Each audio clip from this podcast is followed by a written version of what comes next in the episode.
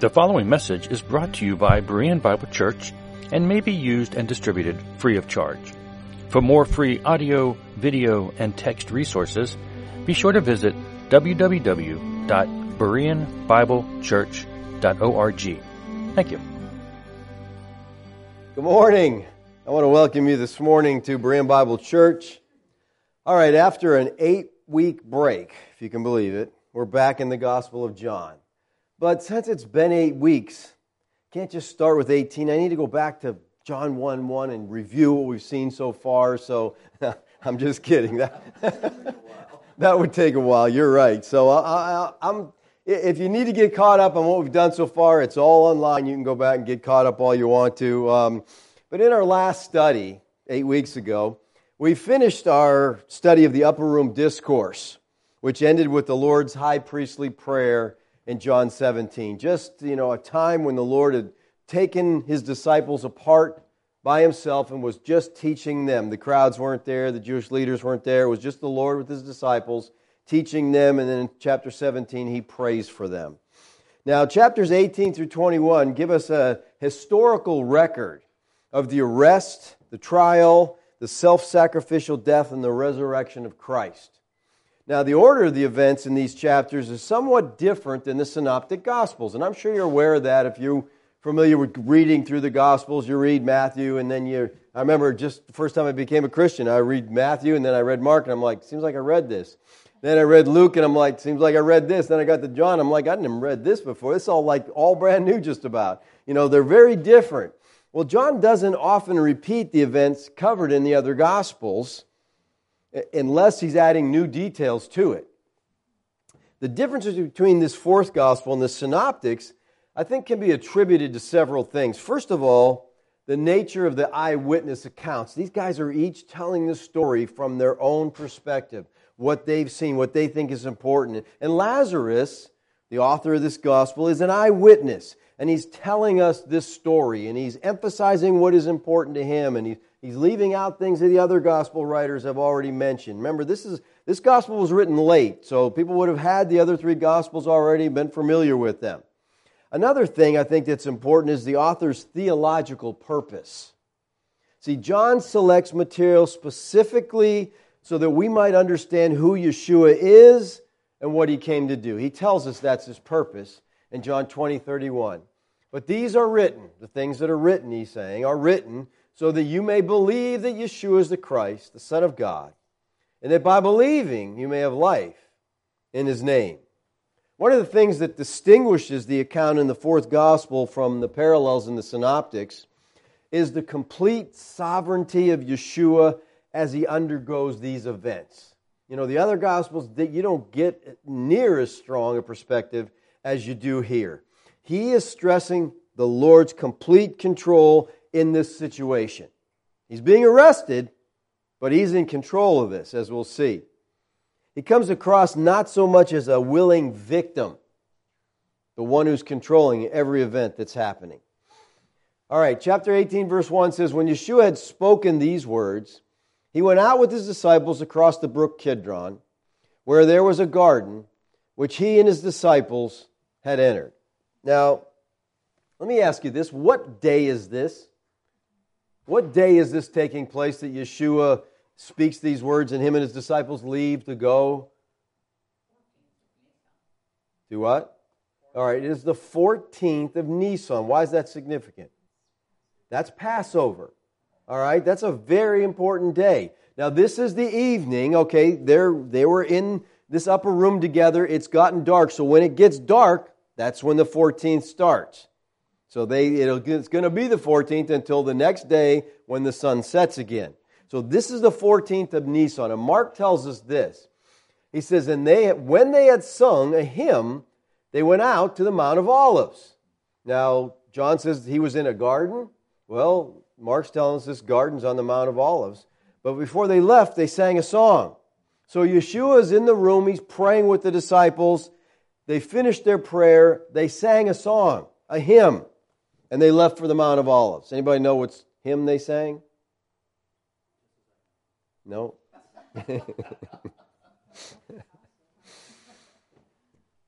the psalms that were sung at this time were the remainder of the Hallel Psalms, which would have been Psalm 115 through 18. I want to look at the Psalm 118, and this is, remember, as we read this psalm, I want you to keep in mind it's the 14th, it's Passover. The Lord's going to die this day. And these are, this is what they sing together before they leave the room. The stone that the builders rejected has become the cornerstone. That's Yeshua. He is the cornerstone. This is Yahweh's doing. It is marvelous in our eyes. This is the day that Yahweh has made. Let us rejoice and be glad in it. Save us, we pray, O Yahweh. O Yahweh, we pray, give us success. Blessed is he who comes in the name of Yahweh. We bless you from the house of Yahweh. Yahweh is God. He has made his light to shine upon us. Bind the festival sacrifice with cords up to the horns of the altar. You are my God, and I will give thanks to you. You are my God, I will extol you. Oh, give thanks to Yahweh, for he is good, for his steadfast love endures forever. So they're singing a song of praise for the Lord's salvation, for the Lord's deliverance, for the Lord's cornerstone. And here is the cornerstone himself singing this, then moving out. Now, this psalm is quoted by Peter. In his trial before the Sanhedrin, the very same Jewish court of law that condemned Yeshua, Peter says this to them This Yeshua is the stone that was rejected by you, the builders, which has become the cornerstone. And there is salvation in no one else. There is no other name under heaven given among men by which we must be saved.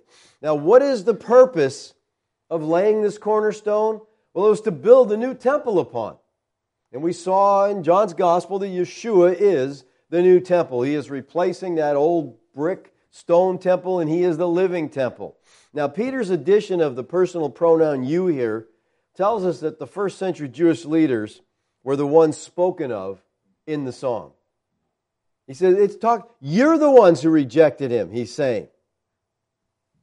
The new temple was now being built, and they were the ones who were going to be crushed by this stone. This stone was going to be not a cornerstone to them, it was going to be a stumbling stone.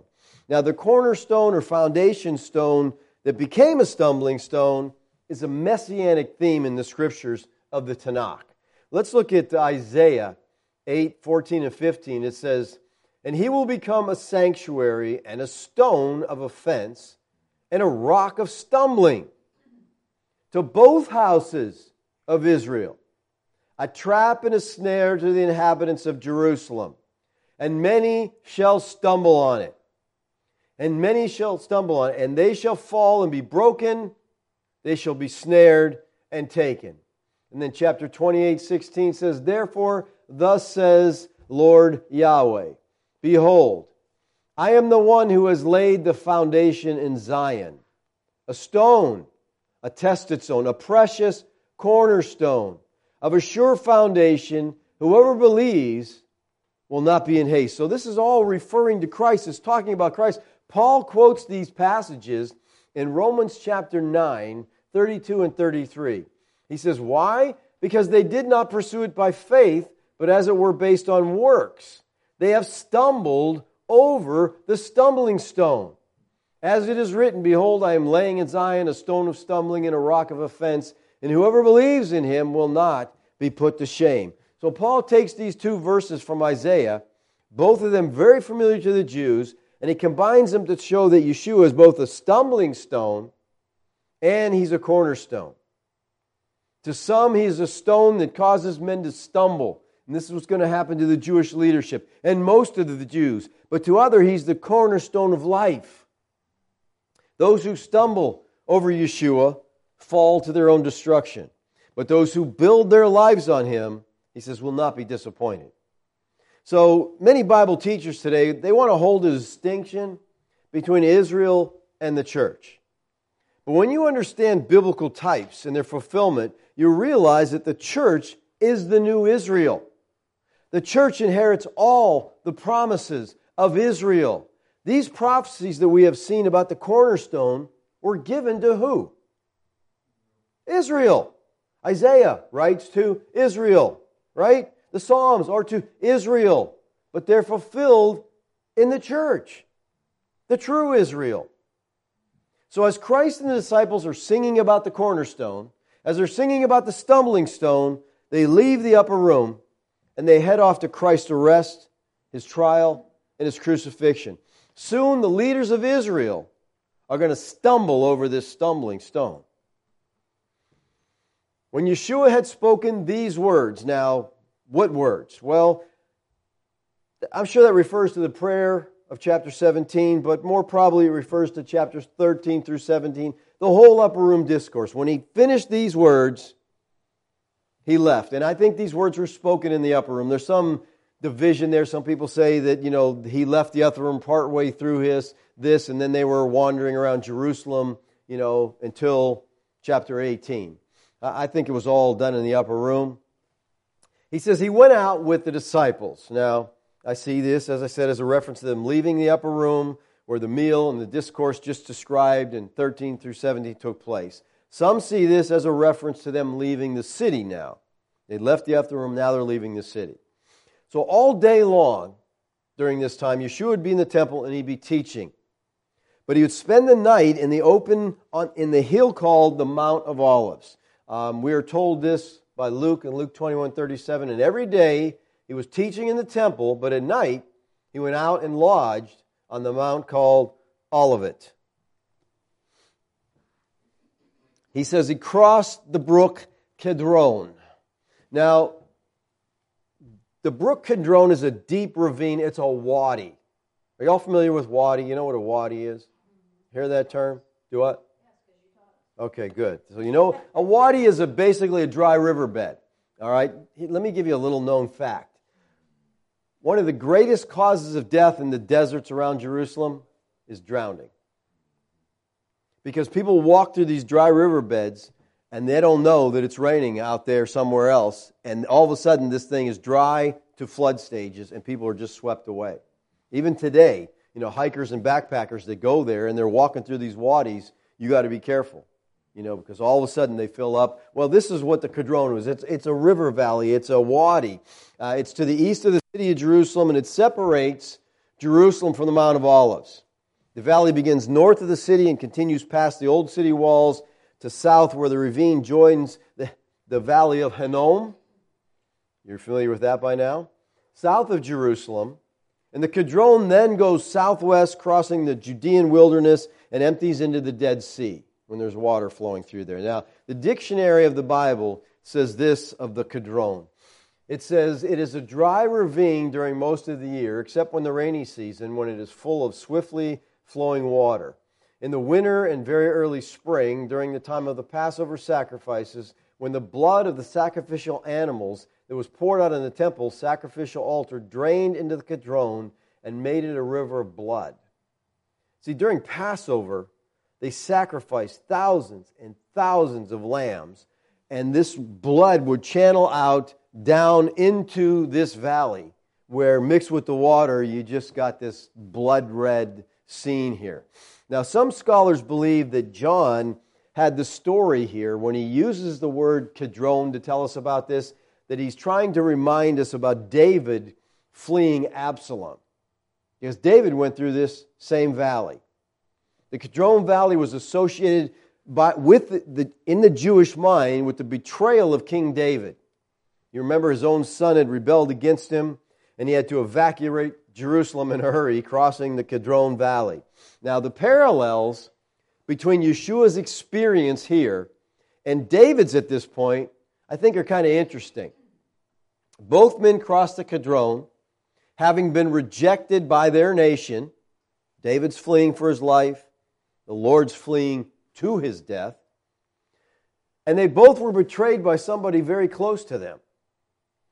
In uh, 2 Samuel 15 23, it says, And all the land wept aloud, and all the people passed by, and the king crossed the brook Kedron, and all the people passed on toward the wilderness. And then in 2 Samuel 15 30 and 31, it says, But David went up to the ascent of the Mount of Olives, weeping as he went barefoot, barefoot and with his head covered. And all the people who were with him covered their heads. And they went up, weeping as they went. And it was told David, Ahithophel is among the conspirators with Absalom. And David said, O Yahweh, please turn the counsel of Ahithophel into foolishness. Another thing that's similar between these two stories is the hangings followed both these incidents. Ahithophel hung himself, and so did Judas. Ahithophel's the only person in the Old Testament we have that idea of hanging himself. So there, there's a lot of similarities here, and I think that's the picture that John is trying to portray. This is, this is Yeshua, David's greater son, crossing this same brook, being rejected by his people.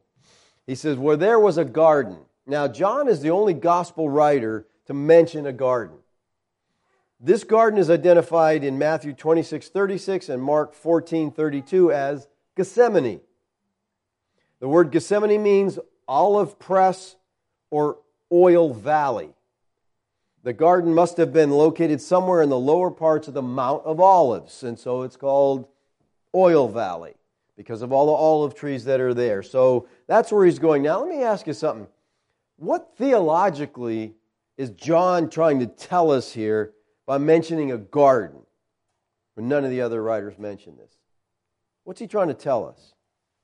Well, Cyril of Jerusalem and Thomas Aquinas believe that John is drawing our attention to the parallels that existed in the struggle between Satan and Adam in the Garden of Eden, and now the struggle between Judas, the tool of Satan, and Yeshua, the last Adam, in the Garden of Gethsemane. See, the fall of man began in the garden with Adam's disobedience. And now Yeshua, the last Adam, will begin his defeat of Satan in a garden where, in obedience, he yields himself to the will of God the Father and accepts the cup that the Father has given him. John says that Yeshua and his disciples entered this garden, and later in verse 13 he says they went out. And the verbs that John uses to describe Yeshua entering and leaving suggest that this was a walled garden. Probably a private place, belonged to somebody that, you know, they let Yeshua use this, but it's a walled garden, and I believe the Garden of Eden is the same thing. It was a walled garden where God dwelt.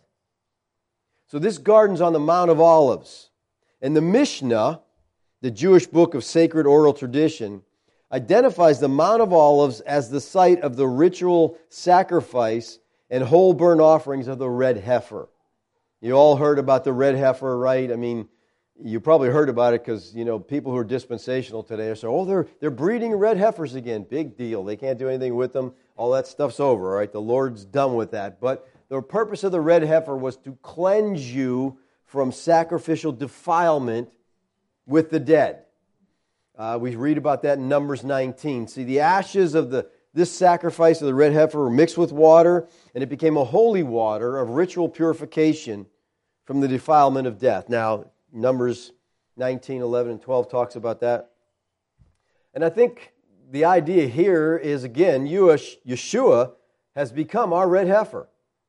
It is only through him that we are purified of our sins and born into the family of God. This is where he, the place he is, is where the red heifer sacrifice took place. This is the garden, so there's a lot of theological telegraphing, I think, that John is trying to put across in his words here. Now, why did Yeshua go to the Garden of Gethsemane on the Mount of Olives? Well, all the Gospels imply that he intended to spend the night in Jerusalem rather than returning to Bethany where he had been staying. Remember, he had friends in Bethany, and often he went there to stay. But he couldn't do that now because it was Passover. See, in the Jews of Yeshua's time, interpreted Deuteronomy 16:7 to mean that everyone coming to Jerusalem for Passover had to spend the night in the city. Well, that became a problem because there was way too many people for all of them to spend the night in the city. There just wasn't room.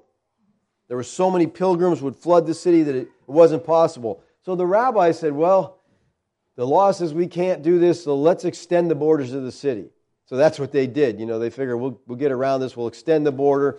And so they extended it to the outlying areas, including the olive gardens on the west slope of the Mount of Olives near Bethphage, but not as far as to Bethany. Bethany was two miles away. They didn't make it that far, so people could go out in the hills and sleep there, and a lot of people did because the cities were packed at this time. So he couldn't go to Bethany and stay with his friends. But why did he go to this garden? Why, did, why does he leave and go to this garden? What's the purpose? What do you think he's thinking? Why is he going there? I think he's going there because he knows this is where Judas is going to be looking for him. And he wants Judas to find him because it's time for him to die. Again, he's controlling this people. On previous occasions, they tried to arrest him, and he passed through their midst. He got away from them, and he would say, It's not my hour. So they couldn't do anything to him. But now, he went there to be arrested because it is his hour. And as the good shepherd, he is going there to lay down his life for the sheep. He says, I know this is where Judas is going to, and we're going to see that in the next verse. So while Lazarus doesn't elaborate on what happened next, Mark and Luke do. So I want to read Mark's account just so we have this setting in our mind of what's going on here. Um, this is Mark 14, 32 through 42. And they went to a place called Gethsemane. This is the garden It's the Garden of Gethsemane. That's what John told us. He's in the garden. And he said to his disciples, Sit here while I pray. And he took with him Peter and James and John and began to be greatly distressed and troubled. And he said to them, My soul is very sorrowful, even to death. Remain here and watch. And going a little farther, he fell on the ground and he prayed that if it were possible, the hour might pass from him. And he said, Abba, Father, all things are possible for you. Remove this cup from me, yet not what I will, but what you will. See, he wants to, he doesn't want to go through this, and I don't think he's talking about the physical agony and pain here. I think that was absolutely horrendous. Crucifixion is one of the most brutal forms of death there is. But I think on Yeshua's mind here is the separation from the Father as he bears the sins of the world. So he says, But that's okay, not what I will, but I want to submit to your will. And he came and found them sleeping, and he said to Peter, Simon, are you asleep? Could you not watch one hour? Watch and pray that you do not enter into temptation. The spirit indeed is willing, but the flesh is weak. And again he went away and prayed, saying the same words. And again he came and found them sleeping for their eyes were very heavy. And they did not know what to answer him. And he came a third time and said to them, Are you still sleeping and taking your rest? It's enough. The hour has come. The Son of Man is betrayed into the hands of sinners. Rise and let us be going. See, my betrayer is at hand. Now, Mark says the Son of Man is going to get betrayed into the hand of sinners. Can you just hang on to that thought for a second? We're going to get to that in a minute. I want to try to elaborate on what, what he, I think he's emphasizing here. Just as human sin was conceived in the garden, so it's overcome in another garden. In this text, we see Christ, the last Adam, obediently surrendering to the will of God, which is the cross. Adam's sin brought our condemnation, and Christ's obedience brings our justification. In the Garden of Eden, man's representative fell in sin, bringing death to all men. And in the Garden of Gethsemane, man's representative was victorious over sin, freeing God's elect from death. In verse 2, John says, Now Judas, who betrayed him, also knew this place, that Yeshua often met there with his disciples. Now, this is a parenthetical note from the author, from John, to the effect that Judas is the one who's to betray him, and he was familiar with this place. See, that's why Yeshua is going here. He knows that Judas had gone here often with the Lord to watch the Lord pray, to fellowship with. This was a place that Judas hung out with the Lord and the other disciples, hearing him teach, listening to him. And now Judas taking this very sacred place and turning it into a place of betrayal.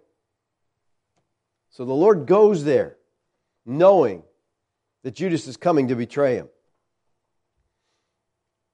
verse 3 And Judas, having procured a band of soldiers and some officers from the chief priests and the Pharisees, went there with lanterns and torches and weapons. Now, the band of soldiers here, there's a lot of controversy over, you know, everybody wants to, or a lot of people want to say, well, this is just a, a band of Jewish soldiers. No, I don't think it is at all. D.A. Carson writes this Only John specifies that in addition to bringing the Jewish officials, Judas Iscariot also guided a detachment of soldiers, the Greek ten speiran. Now, it makes it clear that these were not Jews, but the cohort of Roman auxiliaries. A full auxiliary cohort had a paper strength of a thousand men, 760 foot soldiers, and 240 cavalry, and was led by a chiliarch, a leader of a thousand, often translated tribune or commander in verse 12. In practice, a cohort normally numbered 600 men, but in any case, the noun spiria can refer to a maniple of 200 men and is not necessarily to assume that the entire maniple was present. So his argument is, you know, this is supposed to represent 600 men, but it could just be referring to 200. It could have been less. It doesn't have to be that amount. But the, the idea here is there's a good lot of Roman soldiers here, all right? Uh, uh, there's a bunch of them.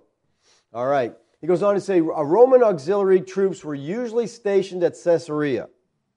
But during the feast days, they were garrisoned at the fortress of Antonia to the northwest of the temple complex. During the Jewish feast, the Romans would move a lot of the soldiers from Caesarea to Fort Antonia, which was right next to the temple. In the fortress, they could look down on the Jewish synagogue, on the Jewish temple there, the courtyard of the temple, and see what was going on. Because they always expected trouble. All right, and so now they're right next to it, and if there's trouble, these Roman soldiers can march right in and take over and straighten things out. All right, so that's why they're there.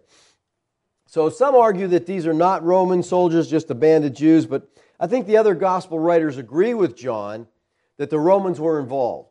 Matthew and Mark's comments in Matthew 26 45 and Mark 14 41 say that the Son of Man is betrayed into the hands of sinners.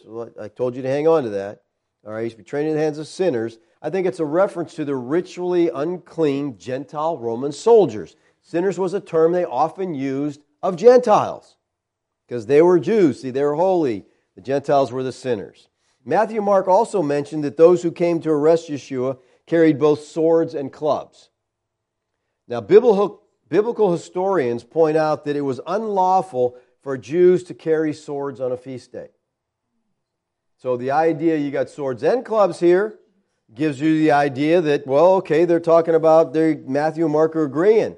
The Jews, the temple guards are carrying the clubs, the Romans are carrying the swords, and they're present there to arrest Yeshua he says, some officers from the chief priests and the Pharisees. So it seems that the soldiers from the Roman cohort were put at the disposal of the chief priests and were sent to accompany the temple guards. Now, you kind of have to laugh when you hear this and think maybe they sent all this Roman cohort with the temple guards because the last time they sent the temple guards to arrest Yeshua, do you remember what happened? They were like, wow, this guy's a great speaker. We didn't, we, you know, they, I mean, look at John chapter 7. The officers then came to the chief priests and Pharisees who said to them, Why didn't you bring him? And the officers answered, No one ever spoke like this man. I mean, they're just enamored listening to Christ speak. They didn't arrest him. The Pharisees answered them, Have you also been deceived? So, to make sure this doesn't happen again, we're sending a Roman cohort with you. They're not taking any chances. And in a very literal sense, I think what we have here is a picture of the army of the ruler of this world coming to arrest Yeshua. So John presents both Gentiles, the Roman army, and Jews as playing a part in Yeshua's arrest. And I think by combining the Romans and the Jews, what he is saying is the whole world has come out against Yeshua. That's how John used it. We've seen it over and over. Use the word world, not to mean everybody, but means Jews and Gentiles. And so he's saying here, we got Jews and Gentiles coming against Christ, the whole world. The ruler of this world's whole army is coming into this garden to arrest Yeshua. Now, some question why would Pilate have been willing to assist the Jewish authorities in Yeshua's arrest? I mean, they argue it just doesn't make sense. Pilate wouldn't have done that. That wouldn't have happened. Well, think about this.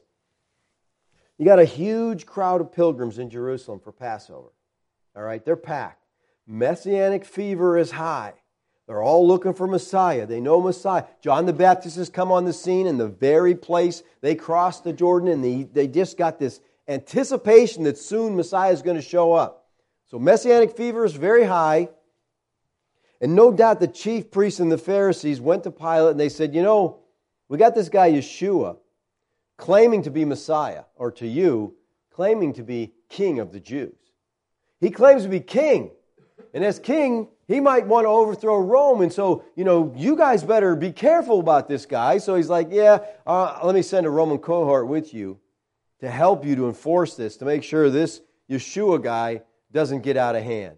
Matthew says while he was still speaking, Judas came, one of the twelve, and with him a great crowd with swords and clubs from the chief priests and the elders of the people. So he agrees with John. There's a great crowd here. They got swords, they got clubs. You got Romans, you got Jewish officials, they come armed to the teeth. Why do they arm themselves like this against Yeshua? I mean, it's just Yeshua and a small band of disciples. And they don't even know how to use weapons, as we'll see in a minute, and Peter tries to use one. They don't know what they're doing.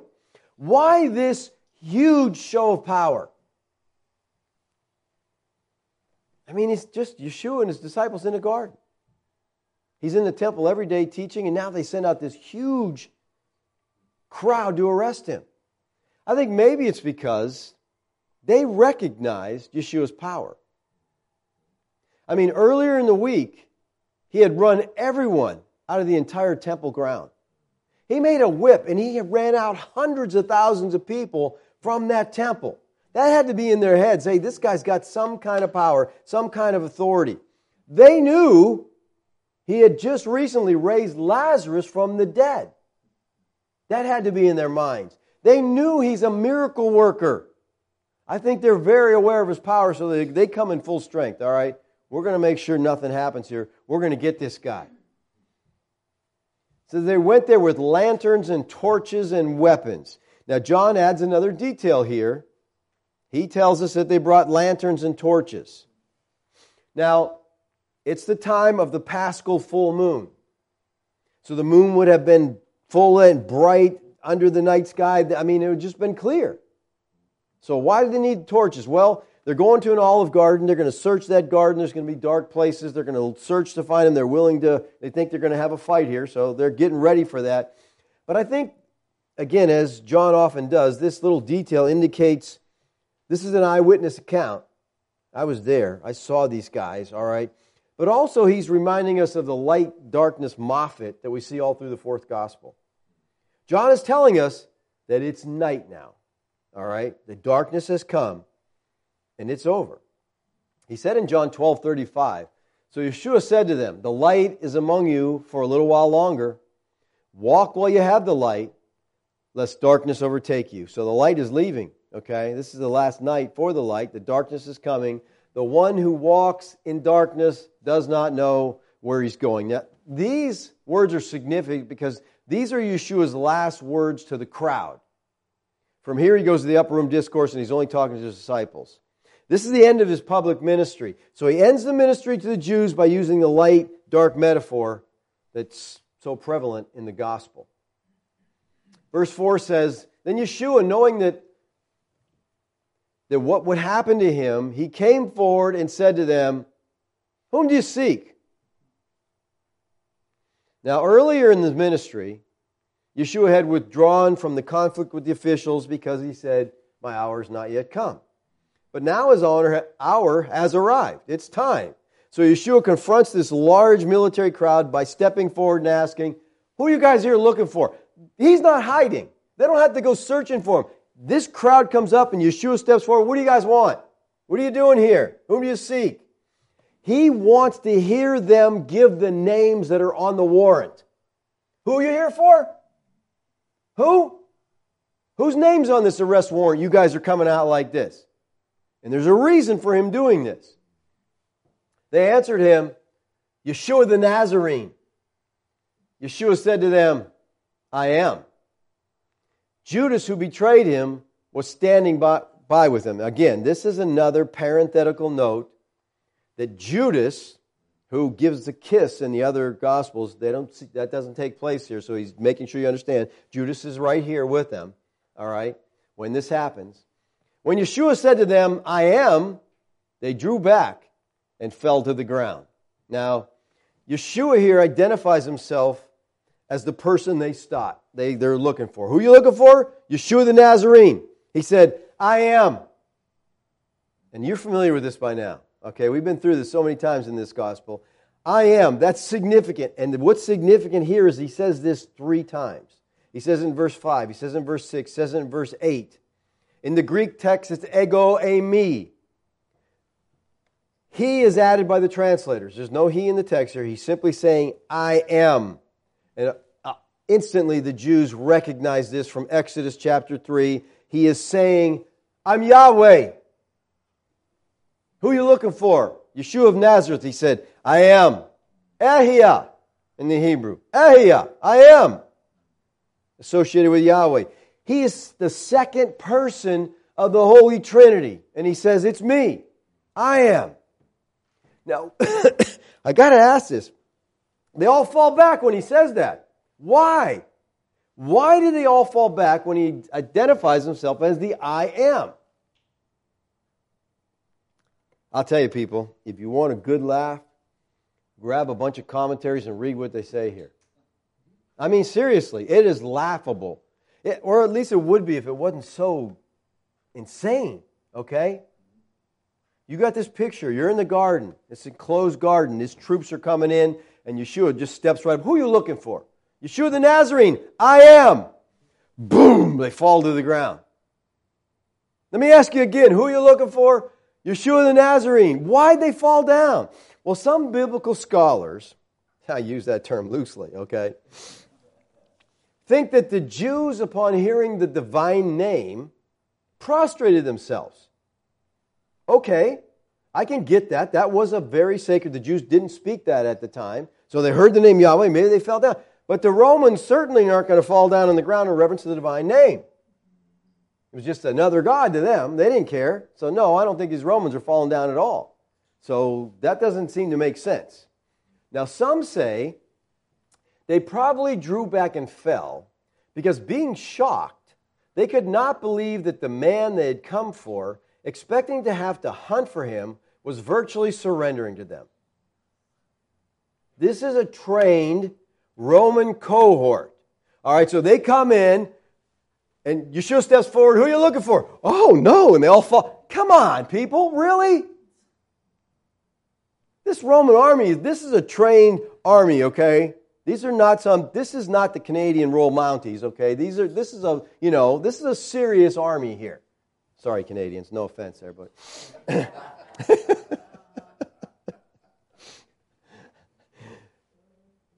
I mean, I just can't buy that. That just sounds ridiculous. Now, Leon Morris, this is really shocking to me. Leon Morris says this It's possible that those in front recoiled from Yeshua, unex, Yeshua's unexpected advance, so that they bumped those behind them, causing them all to stumble and fall. Yeah, it's just, uh, you know, oh, oh, oh, we didn't expect you to say that. And they fall and boom, boom, boom, they all, the whole place just falls down. You know, that's so natural sounding. You know, they're just looking for a natural human excuse. Why would all these guys fall? Others say that they drew back and fell because they were uncertain about how he would respond to them oh, here's this one Nazarene. We're not sure how he's going to respond. And he steps forward, so we all just fall down. Kind of shocked us. Another view is that, you love this one, since it was customary for rabbis to kiss their disciples first, but here Judas kissed Jesus first. This insult to Jesus' person so shocked the soldiers that they fell back. Oh my word. Like the yeah, like the Roman soldiers you Jews are violating protocol. Oh, and they all just fall down. We can't. My word, people, come on. Let me give you a more reasonable explanation here. In another demonstration of his divinity, when Yeshua pronounced the divine name, that a flash of his divine power was revealed that pushed those present back and knocked them to the ground. Now that makes more sense to me. Saying, I'm Yahweh, and yeah, that's the whole thing. This is the power of God. God is being revealed. The description of their reaction fits the descriptions in the Tanakh of people's response to a theophany, to an appearance of God. And I think that's precisely John's point here. They're realizing they've come to arrest God. And they all fall back. Now, a Jewish tradition, purportedly pre Christian, it's attributed to early diaspora Jewish writings, uh, Artapanus, said that when Moses pronounced the name of God, that Pharaoh fell backward. Mm, we don't know if that happened or not. But Alexander Maclaren says this. He says, There was for a moment a little rending of the veil of his flesh, and an emission of some flash of the brightness that always tabernacled with him, and that therefore, just as Isaiah, when he saw the king in his glory, said, Woe is me, for I am undone. And just as Moses could not look upon the face, but could only see the back part, so here, the one stray beam of manifest divinity that shot through the crevice, as it were, for an instant was enough to prostrate with a strange and awe even those rude and insensitive men. And I agree with that. I think apparently Yeshua's reply was accompanied by a momentary, miraculous flash of his glory. Perhaps like what happened to Paul on the road to Damascus. Remember, Paul's on the way to arrest people. All of a sudden, he sees a bright light and he falls to the ground. Same thing here. No mention of light, but he just says, I am. Ah, yeah. Boom, they fall down. If this was a demonstration of Yeshua's divine power, this incident reveals once again that Yeshua is completely in charge of what is going on in this garden, okay? He's not a victim, people. He's in control. And he proves he's in control by all, all this whole crowd come out to get me, boom, they're on the ground. He had the power to resist his adversaries. He freely allowed them to take him. He went there so they could take him prisoner. This is what Yeshua told his disciples in John 10. For this reason, the Father loves me, because I lay down my life that I may take it up again. No one takes it from me. I lay it down of my own accord. Nobody's taking his life. He went there to lay down his life. I have authority to lay it down. I have authority to take it up again. This charge I have received from my Father. So Yeshua is no victim. And I think this is part of this. He's showing I'm in control. I don't care how many people you send to get me, I'm still in control, every one of them. I love the way the psalmist put it.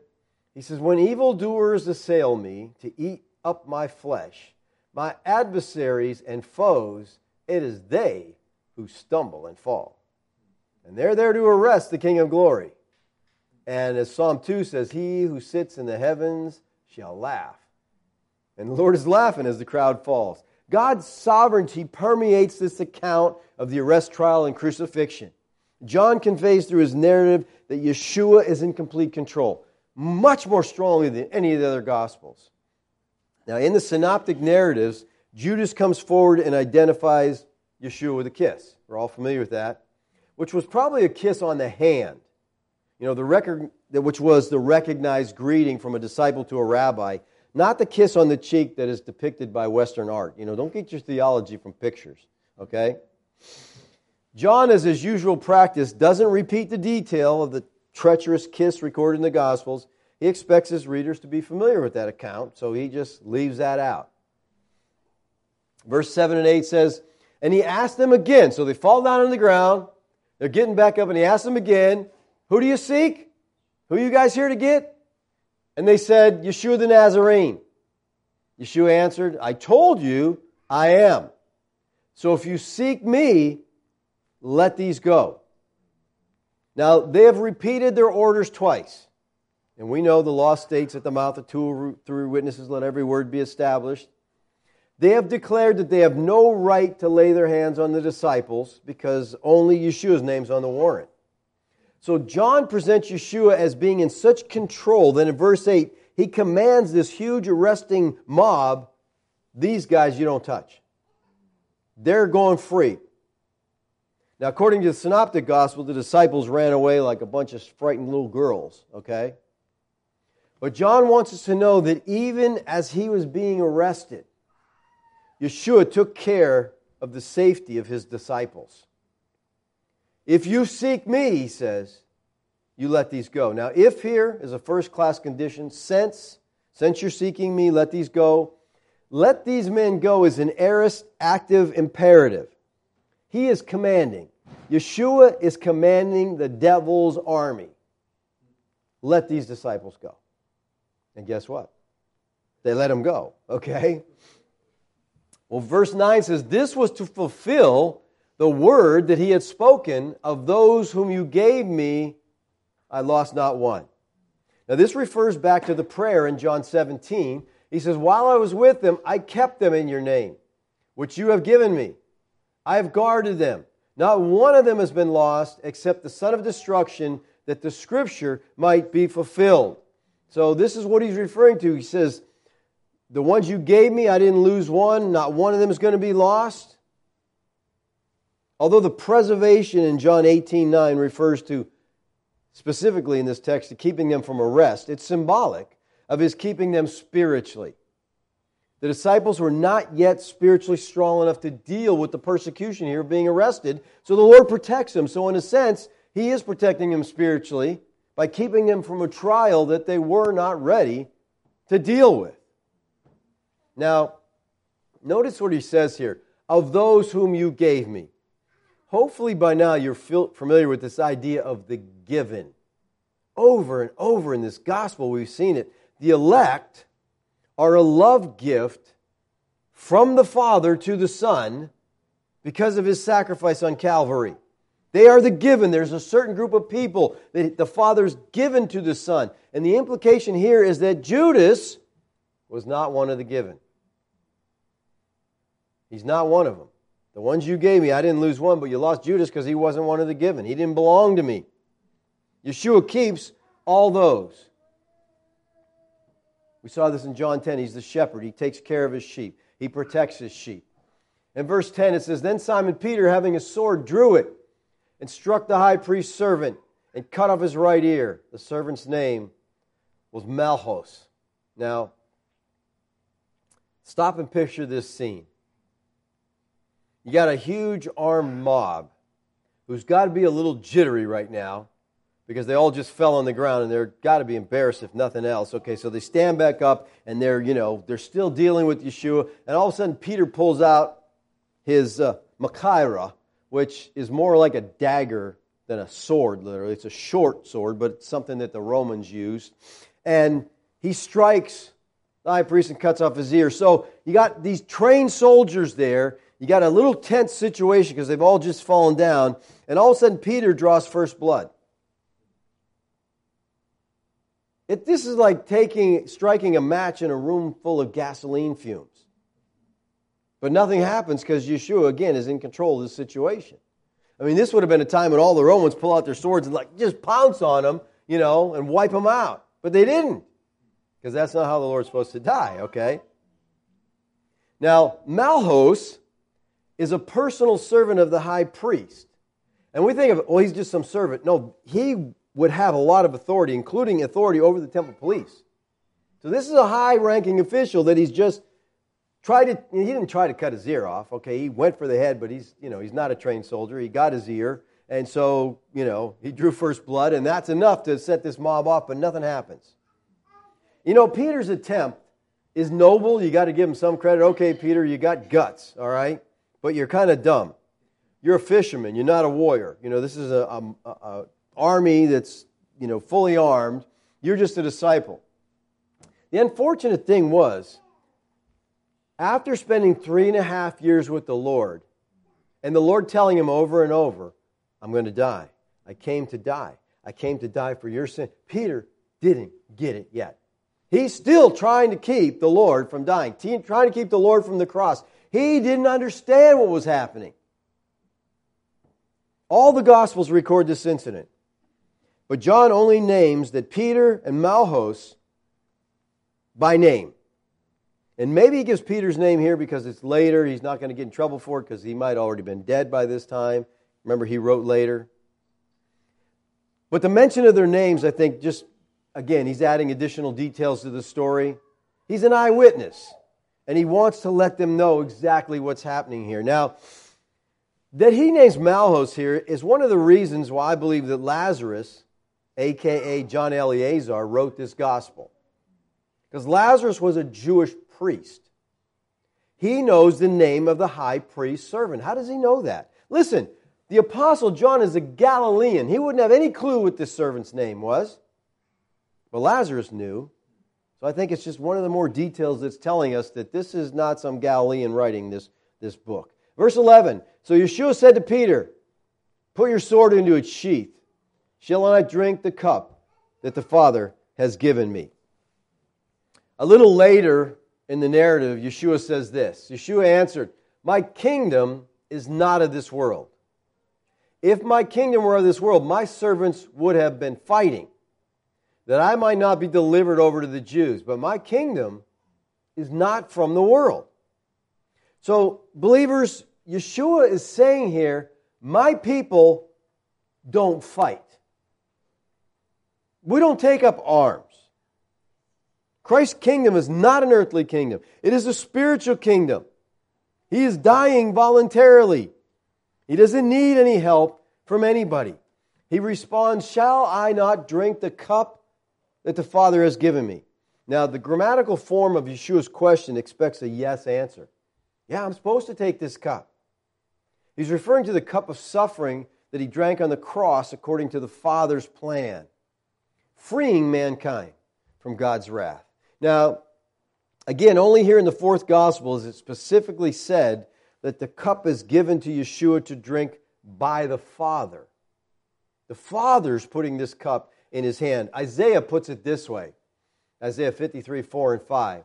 Surely he has borne our griefs and carried our sorrows, yet we esteemed him stricken, smitten by God, and afflicted. It was God who struck him down.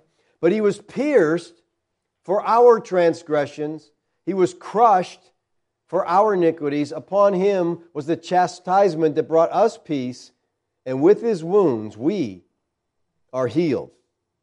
This is the cup which the Lord bore for us. It was filled to the brim with the eternal weight of God's wrath.